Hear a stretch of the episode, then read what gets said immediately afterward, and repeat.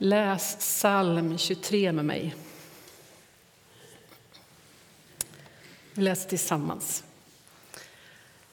Herren är min herde. Ingenting ska fattas mig. Han för mig i vall på gröna ängar. Han låter mig vila vid lugna vatten. Han ger mig ny kraft och leder mig på rätta vägar, sitt namn till ära. Inte ens i den mörkaste dal fruktar jag något ont, ty du är med mig.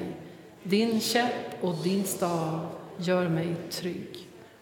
Du dukar ett bord för mig i mina fienders åsyn. Du smörjer mitt huvud med olja och fyller min bägare till bredden. Din godhet och nåd ska följa mig varje dag i mitt liv och Herrens hus ska vara mitt hem så länge jag lever. Jag vågar påstå, utan att ha frågat er alla, att vi alla vet vad mörker är. Eh, vi har alla i någon mån gått igenom mörker, eller vi är där just nu. En period av svårigheter, av prövningar, av utmaningar. Och oavsett om vi i vårt mörker tänker ah, jag ska inte klaga, det finns de som har, värre, har det värre. Eller om vi tänker ingen har gått igenom det jag har gått igenom. Ingen förstår mig så vill jag säga till dig just nu att Bibeln säger om Jesus att han har upplevt allt slags mörker. Han har känt det du känner. Eh, och han kan identifiera sig med allt det vi går igenom. När han dog på korset så bar han allt mörker som finns att uppleva. Därför kan vi frimodigt idag och alla andra dagar komma till honom med allt vårt mörker. Tillbaka till psalm 23 och den fjärde versen som ju ligger till grund för den här rubriken där det stod Inte ens i den mörkaste dal fruktar jag något ont, ty du är med mig, din käpp och stav gör mig trygg. Och det är kung David som skriver det här. Det är en ganska hög bekännelse och kanske känner du inte igen dig i det alltid. Kanske skulle det stå, tycker du, inte ens i den mörkaste dal skulle jag vilja, behöva frukta. I den äldre översättningen stod det om dödsskuggans dal. Det går inte att tänka sig någon mörkare plats än en dal i skuggan av döden. Översättningen den mörkaste dal stämmer väl. Du får använda din fantasi lite. Jag vet inte vad du har sett för filmer. Kanske ser du någonting framför dig om jag säger Mordor. Eh, kan du se framför dig liksom en djup, djup dalgång med höga, höga, mörka, svarta, hotfulla liksom bergssidor som tonar upp sig på båda dina sidor. Så höga och hotfulla och mörka berg så att man knappt liksom kan skönja himlen där uppe. Och där längst ner på stigen, den knöggliga, steniga, liksom svår eh, beträdda stigen längst ner i dalen i det redan dåliga dagsljuset där går man i skuggan av döden, den mörkaste dal. Det är om den dalen psalm 23 säger att där behöver vi inte vara rädda, för där är Gud. Bibeln har ju en hel del att säga om mörker och om ljus och om liksom Eh, skillnaden däremellan. Bibeln inleder hela berättelsen om mänskligheten och om Gud med att säga att allt var mörkt. Och så skapade Gud ljuset. Och det är som att innan det finns det överhuvudtaget ingenting att berätta.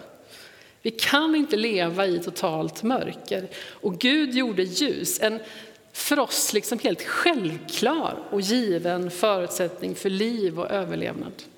Därför har kanske mörkret blivit den allra tydligaste bilden och metaforen för just svårigheter, för ondskan, för kampen och i direkt kontrast till liv, till hopp, till det goda, till Gud, till ljuset självt.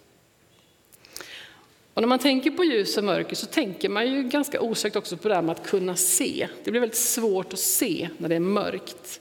Och ljuset är en förutsättning för vår syn. Och Bibeln säger också en del om vår syn, om vår möjlighet att se, om vår blick, om våra ögon, om vikten av att just kunna se. Och vi uppmanas att se åt ett visst håll, att försöka fästa blicken på rätt sak. Eller snarare på rätt person. Jag ska läsa tre olika liksom, bibelsammanhang eller bibelverser som handlar om att se. Och först fortsätter vi i Saltaren, psalm 121 som handlar om vandringen. Psalm 121. Där står det så här. Jag ser upp mot bergen. Varifrån ska jag få hjälp? Hjälpen kommer från Herren som har gjort himmel och jord. Han låter inte din fot slinta. Han vakar ständigt över dina steg. Han sover aldrig. Han vakar ständigt, han som beskyddar Israel. Herren bevarar dig. I hans skugga får du vandra. Han går vid din sida. Solen ska inte skada dig om dagen och inte månen om natten. Herren bevarar dig från allt ont, från allt som hotar ditt liv. Herren ska bevara dig i livets alla skiften, nu och för evigt. Jag ser upp mot bergen, skriver psalmförfattaren. Eller jag lyfter mina ögon, tycker en del låter mer bekant.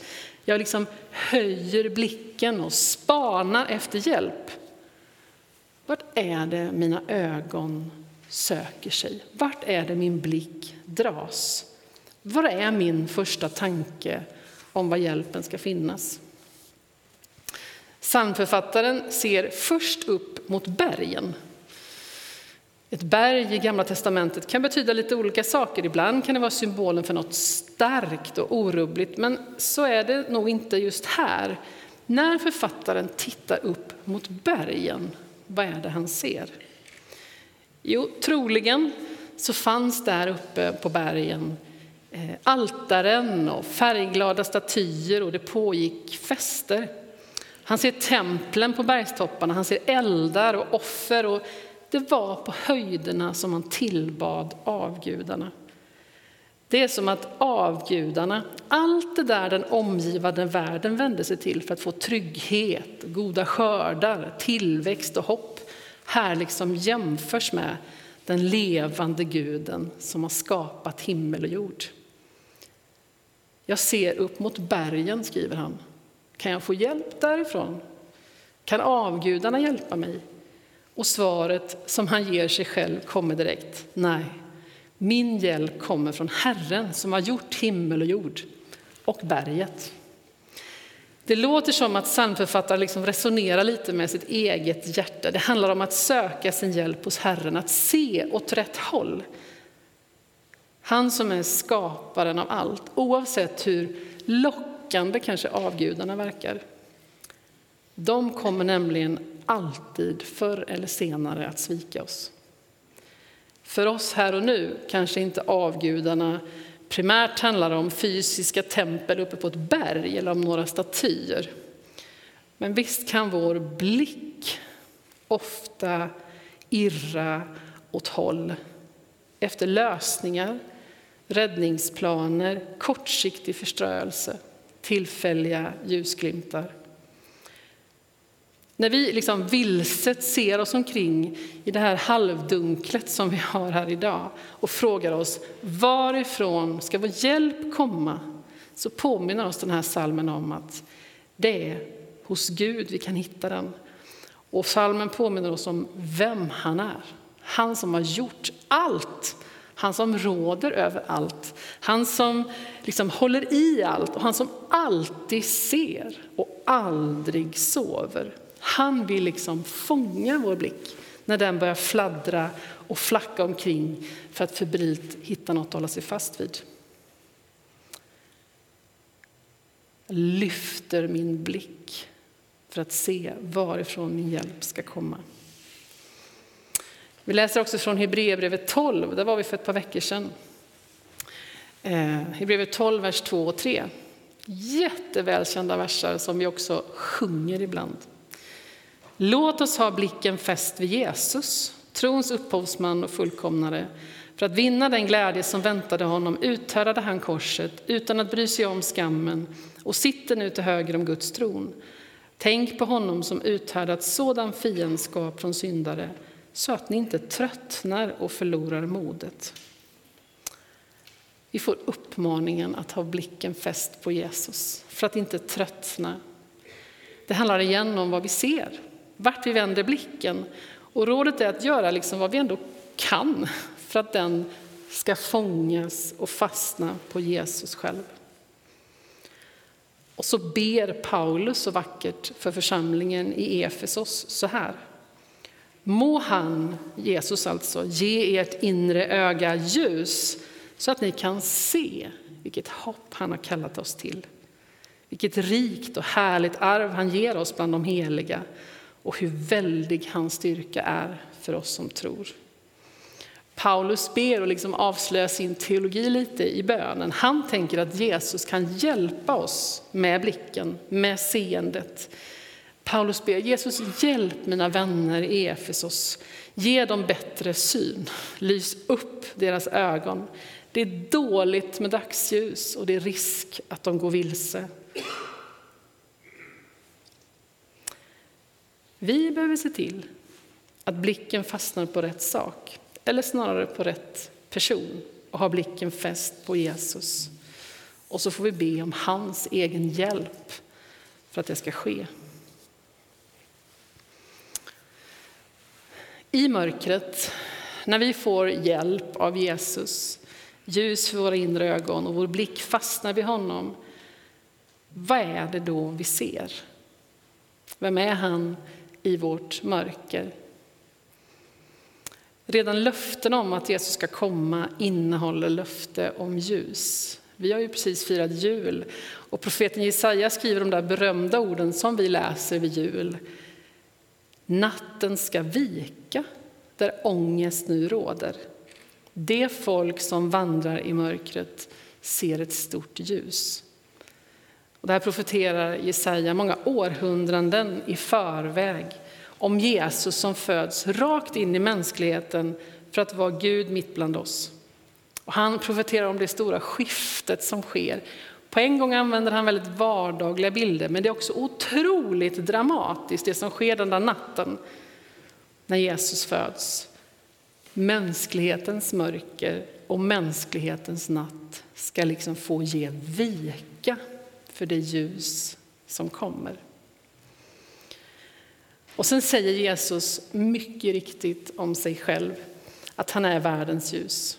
Och i första Johannesbrevet 1 och 5 finns det liksom så här omutligt löfte. Det går liksom inte att tolka på något annat sätt än precis som det står.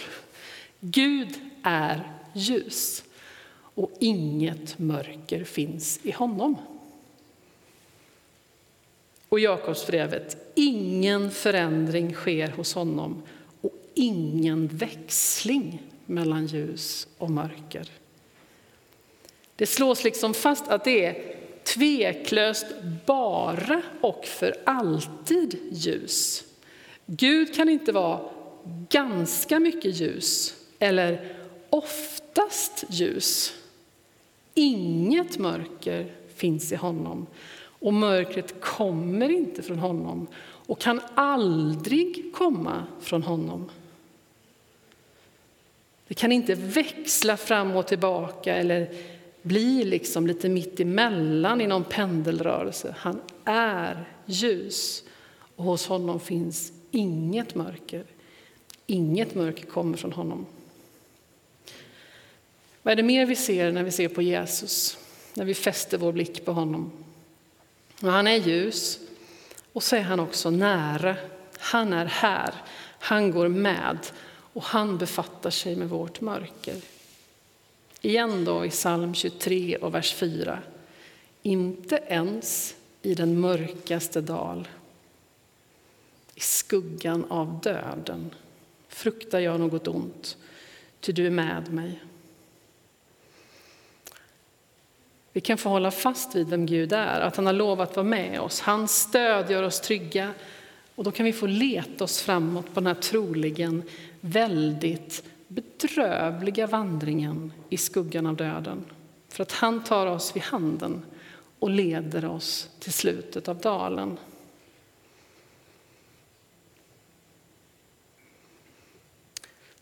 Det låter ju som ett gott råd, eller hur? För 17 år sedan, så här på vintern, så blev jag sjukskriven för utmattning. En del av er vet att det också hänt ganska nyss, men det här var den första gången för 17 år sedan. Eh, det var jobbigt såklart, av alla möjliga skäl. Jag var småbarnsmamma då och man kan inte vara sjukskriven från sina barn. Eh, men det värsta var två veckor eh, i början av den sjukskrivningen då allting blev väldigt svart. Eh, och jag hamnade i extremt starka tvivel på om Gud finns. Eller egentligen är faktiskt tvivel fel ord, för jag var bergsäker på att han inte fanns. Eh, jag grubblade liksom inte över den frågan, utan det var bara alldeles svart. Och samtidigt som jag liksom hade den där tyngden och det mörkret, han finns inte, så tänkte jag på något väldigt skumt sätt, nu kan ingen hjälpa mig utom Gud. Eh, och det fick jag givetvis inte ihop då. Eh, under hela den här vintern, egentligen under den där sjukskrivningen, men framförallt under de här veckorna så klarade jag absolut inte av bön eller liksom lovsång så när som på en enda sång. Och vi har ju redan märkt i den här gudstjänsten vad sångerna är i de här perioderna i livet, eller hur? Det fanns bara en enda sång, en sång av Bengt Johansson där en bit av texten är så här. Dagens ljus Natt och kyla får ge vika för din sol. Inget mörker kan bestå. Låt ditt ljus lysa upp mitt liv, värma mig och leda mina steg. Du min styrka i kraftlösheten. Du min vila i ovissheten. Du min frihet i bundenheten. Din blick är det som håller mig så trygg ett ögonkast från dig. Jag trodde ju inte att han fanns. Så hur skulle jag kunna fästa min blick på honom? Din blick är det som håller mig. Och så fort jag med min högst fladdrande blick sådär lite av misstag kanske från mitt håll då, eller av en slump, råkade liksom möta hans blick, så fick vi ögonkontakt. Hans blick håller mig. Och jag tänker, kanske handlar det inte mest om vår blick och vart vi lyckas fästa den och hur vi orkar liksom fokusera och hålla fast och tro, utan kanske handlar det om hans blick. Ibland är det faktiskt så mörkt att det inte går att urskilja den minsta nyans eller den minsta strimma av ljus. Och i den mörkaste av dalar så är det inte hoppet om att själv lyckas se som hjälper oss. Det kommer vara mörkt genom den dalen. Vi kommer ha extremt svårt att se. Kanske är det rent av stundtals omöjligt. Så vi är helt beroende av att han är där, i dalen, med oss. Kanske ser vi inte honom, för det är så mörkt. Kanske handlar det inte mest om hur jag lyckas se eller fokusera åt rätt håll, utan om Guds förmåga och blick. Han som är med oss, även i den mörkaste av dalar, där döden själv skuggar ljuset så att vi inte ser vägen. Han som själv alltid och utan minsta variation är ljus. Han som ska få natten att vika till slut hos människorna och som har lovat att alltid vara nära. Kung David skriver också så här i psalm 139. Om jag säger, säger David, mörker må täcka mig, ljuset omkring mig blir natt, så är inte mörkret mörkt för dig, Gud. Natten är ljus som dagen, själva mörkret är ljust. Det är liksom omöjligt för Gud att inte se oss i mörkret som omger oss. Det är omöjligt för honom att inte se vägen. Den mörkaste av dalar är inte mörk för honom och han är där. Kanske handlar det mer om Guds blick än om min blick. Det är inte jag ensam som ska se.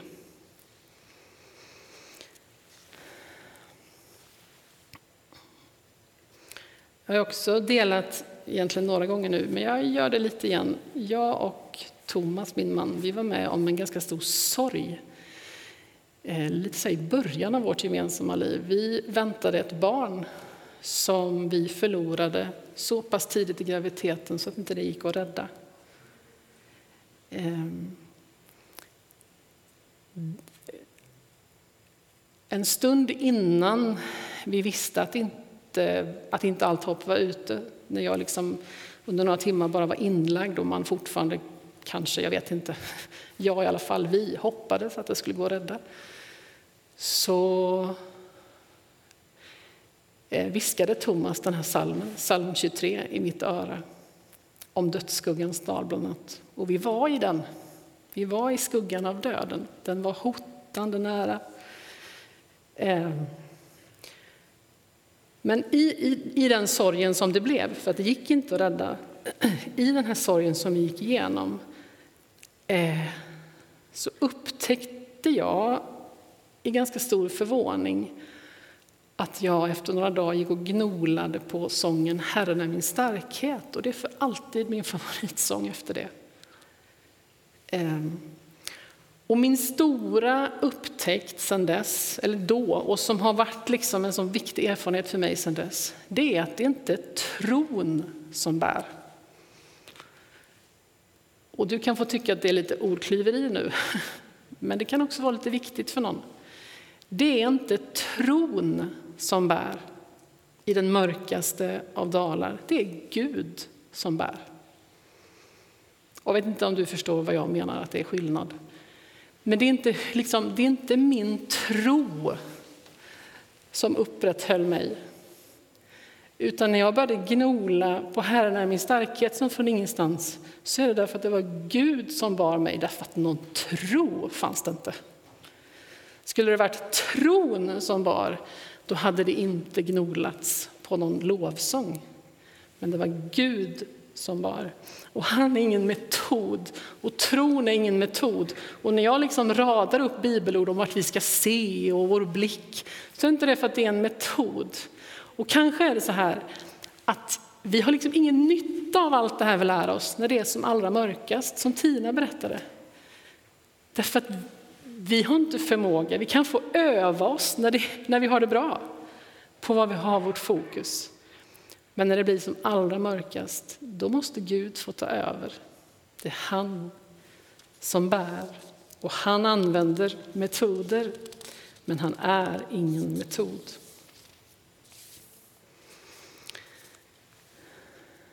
Inte ens i den mörkaste dal behöver jag frukta något ont. Vi gör det ibland. Men vi behöver inte det, för han är med. Gud är ljus, och för honom är inte mörkret mörkt. Det går ju inte att förstå fysiskt, eller hur? I den mörkaste av dalar är Gud med. Han går med oss genom den dalen. Jag tror att när vi är lärjungar till Jesus ska vi ständigt öva oss på vart vi har vår blick. Hur Jesus får forma oss. Vi ska ofta fästa den på Jesus. Vi ska vara noggranna till och med vart vi vänder vår blick och vad vi försöker få syn på. Men Gud som alltid ser perfekt, han vill både hjälpa oss att se och så vill han vara den som ser när vi faktiskt inte kan. Du och jag kan också fundera på var vi har vår trygghet, vår förtröstan, vad vi litar på. Och så kan vi träna oss på att låta den landa allt mer hos Gud. Men det är Gud som bär och det är han som går med. Låt oss be.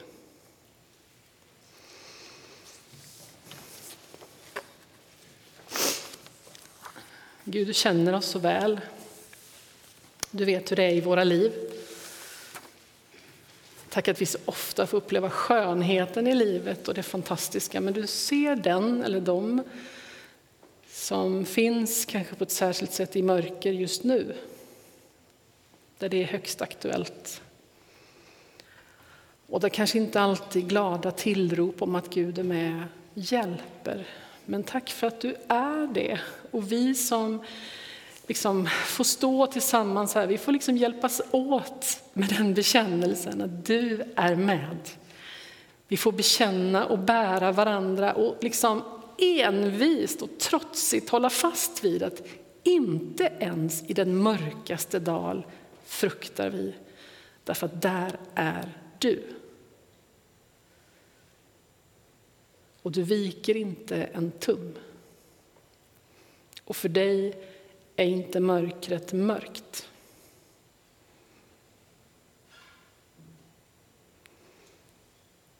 Tack för att det är du som bär. Det enda som bär, det är du. Det handlar inte om vår förmåga att klamra oss fast.